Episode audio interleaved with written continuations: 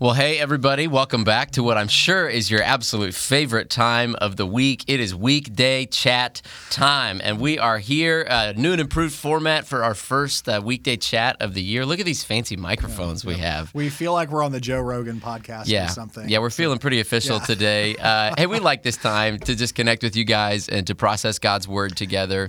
And today we are going to be discussing the key to unending joy. So if that doesn't get you excited, then you need to check your pulse.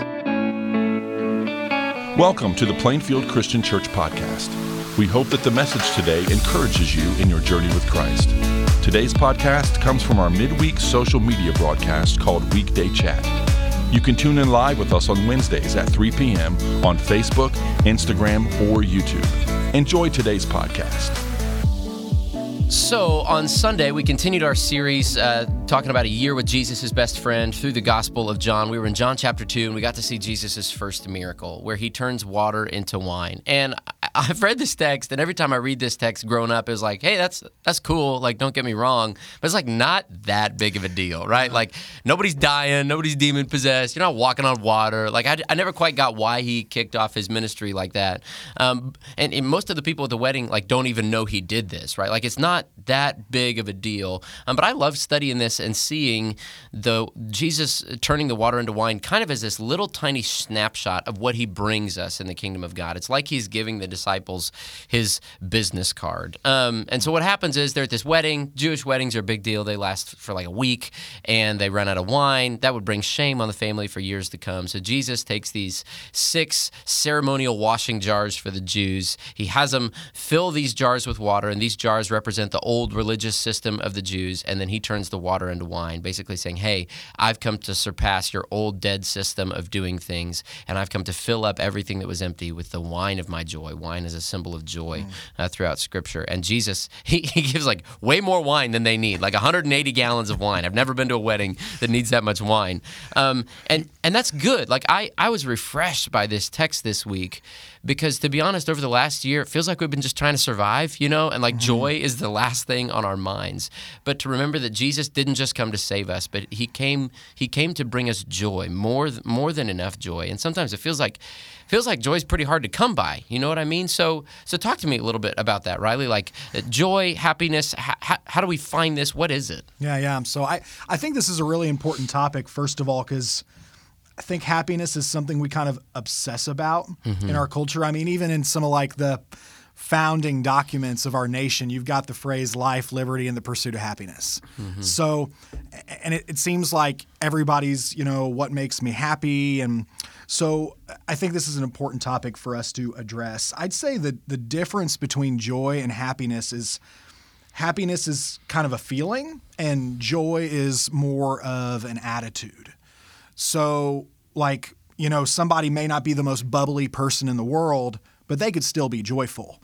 Are you saying um, that because you're a pessimist, Riley? Well, let's not talk about me right now. All right, okay. you work with me then, you know. So, um, I think compared to you, everybody's a pessimist. All right, So- okay. Um, but yeah, so joy would be more of an attitude, where happiness would be more of a feeling. And uh, you know, I think the pursuit of constant happiness is kind of a kind of a challenging thing because we we can't always have that high or that mountaintop experience. Mm-hmm. Sometimes things are going to be difficult. So, what do you think? Yeah, I, I've always heard people talk about that difference between happiness and joy, and it makes sense. I, I was thinking about it. I, I don't know that I see that distinction in Scripture super clearly. Like, I see happy used as a really positive term, and it seems like sometimes we use happiness as a as a negative term, you know, in Christian circles. Um, but you know, Scripture says, you know, happy is the one whose God is the Lord. You know, so I, I don't know that I see the dividing line drawn super clearly, but it does seem in popular terms like we talk about joy as something that is not circumstantial. Like you said, uh, one theologian defines joy as a defiant nevertheless. And I like that. That's my favorite definition of joy. that's good. Um, but the happiness is something that tends to ebb and flow with whatever the circumstances are. Um, and it, it's painful in thinking about happiness and in thinking about joy. And this last week, processing John chapter two. Like people loved being around Jesus. Like he was a joyful dude. Kids liked to hang out with him. He mm-hmm. got invited to parties. You guys have probably seen shows or stuff where they reenact Jewish weddings. Like they weren't just like kind of sit around and chit chat at the table kind of things. Like I, I bet Jesus could bust a move. You know, Yeah. like I bet the dude could dance. Yeah. And and I don't think we have that reputation. It seems like a lot of the people who enjoyed being around Jesus don't necessarily being around like enjoy being around Jesus's people. Why like why is that? Where's where's the disconnect hmm. for us?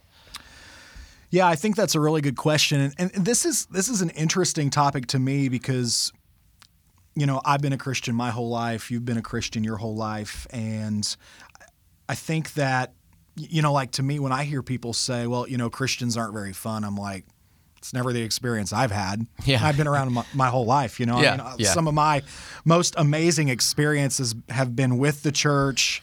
Um, you know, some of my best friends have been made through the church, and I mean, I think I've had a, a lot of fun with those people. But I think a lot of it comes from history. You know, if you think of the history of our nation, really, some of the first Christians to come here were like the Puritans. You know, we got the Pilgrims, the Yeah. Mayflower, Yes. all that. Real party animals. Exactly. the Puritans were known for being pure, not, not for being fun. I mean, they they literally tried to work all the time so they wouldn't be tempted.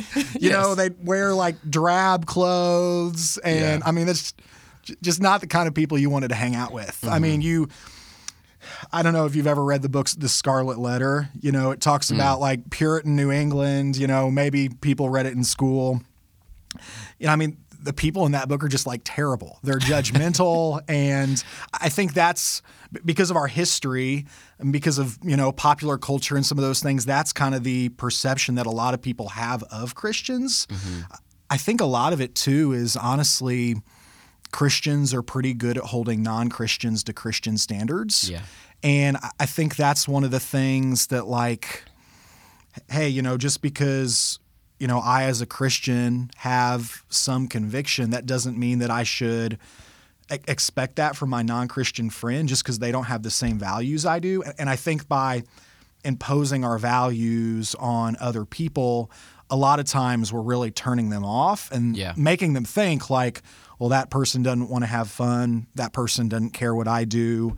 Um, so I, I think that's part of where it comes from. What would you say? Yeah, I think you're I think you're right in that. Um, because it's an unpopular thing to say in this culture, but like we do think we're right. Like I think I know the truth, and I think that if you don't agree with us, you don't know the truth, and that's how strongly we believe about who Jesus is and what He's calling us to do. And yet, um, that attitude uh, doesn't fly very well in our culture, and and certainly uh, we have been rightly accused of being hypocritical in that regard and in being judgmental and sticking up our noses at people.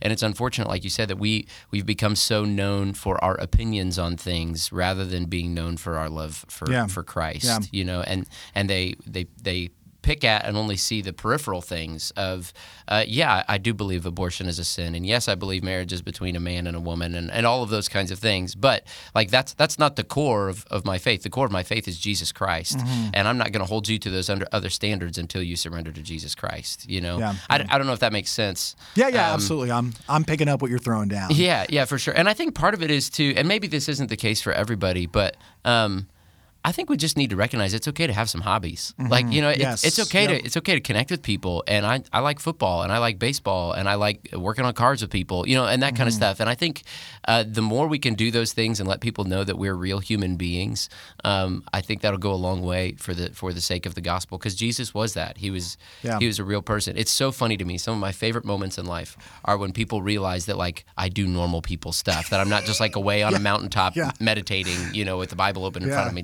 24 seven. So Yeah, I, I had an interesting interaction with some people last year. You know, I'm a uh, I like archery, you know, Mm-hmm. shooting my bow and arrow and stuff like that. And I shot in my first archery tournament last year. I- got in fourth place. Nice. Out of four. Okay, So cool. I did a very good job. almost made the podium. yeah, right? in my class. So, uh, but you know, my I think there's there's a lot of Christians in the archery crowd, but um, you, you know, a lot of times like those shoots happen on Sundays and things like that. So. Um, you, you know, it's it's hard for me to go, and you know, I went to this one because it was on a Saturday, and I got to meet some people. And when when they found out I was a pastor, they were kind of surprised. Mm-hmm. Like I was like, yeah, of course, and like I'm here, I'm having fun, and we ended up having a really good conversation. But um, yeah, I, I am surprised that you know people think that, and I think part of what we need to do to correct that idea that Christians don't have any fun is really to get out in the community Mm-hmm. and share our passions for other things with people. You know, Mm-hmm. whether that is sports or whatever it is. I just think making friends who have those common interests and showing them that they're we're normal people is an important thing. Yeah, yeah, yeah. I, I, love, I love what you said there. I, I heard a story a while back, and I just read it again yesterday. That um, hundreds of years ago, the, the Christians and the Muslims arrived in Indonesia at the same time. And when the Christians got to Indonesia, they built these missionary compounds where they would hole up and do their translation and do their work. And the Muslims just moved into the community. And now Indonesia is 98% Muslim, you know, and just the, the difference in those approaches. And uh, yeah, so, so yeah, we need to be out among the people. Uh, okay, so let's let's hone in here as, as we kind of lay in the plane.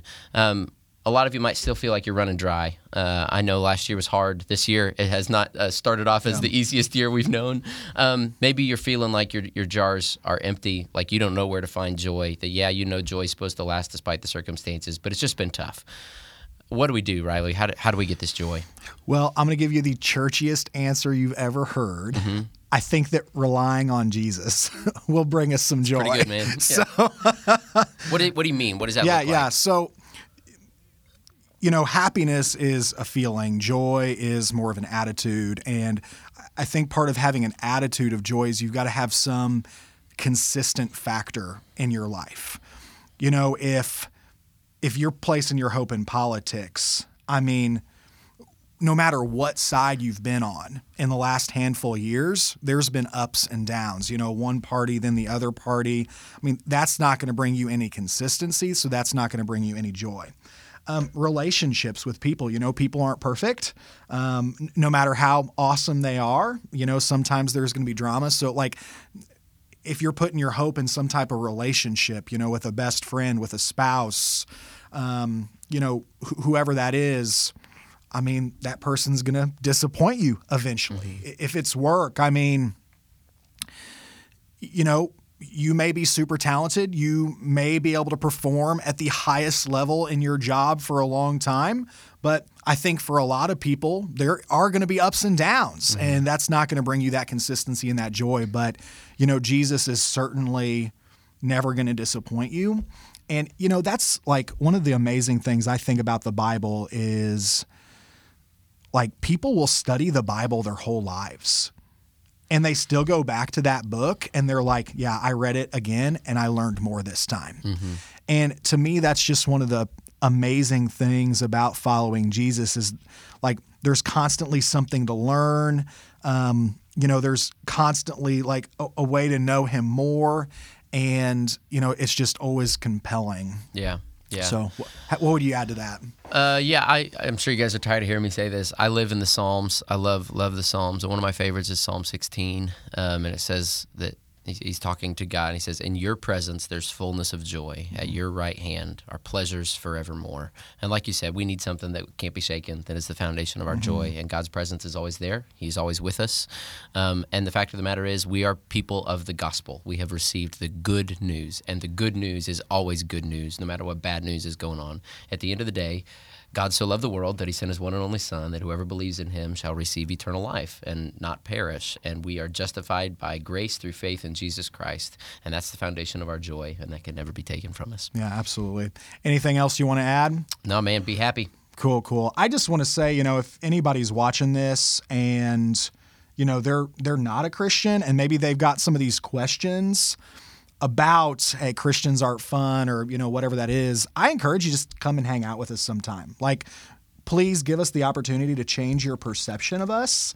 Um, like we we don't want you to be put off by what we're doing. We want you to come and see and be included. Absolutely. Um, so anyway, thanks everybody for watching today. Um, thanks for taking some time to listen to this. We hope it was helpful, and uh, hope to see you on the chat next week. Thank you for listening today. It's our desire to help you grow as you partner with us in our mission to love all people to new life in Christ. If you have any questions about our church, would like to attend an online service, or plan an in person visit with us, go to plainfieldchristian.com. If you'd like to receive our podcast directly to your device, we encourage you to subscribe on whatever podcasting platform you prefer. Have a great week.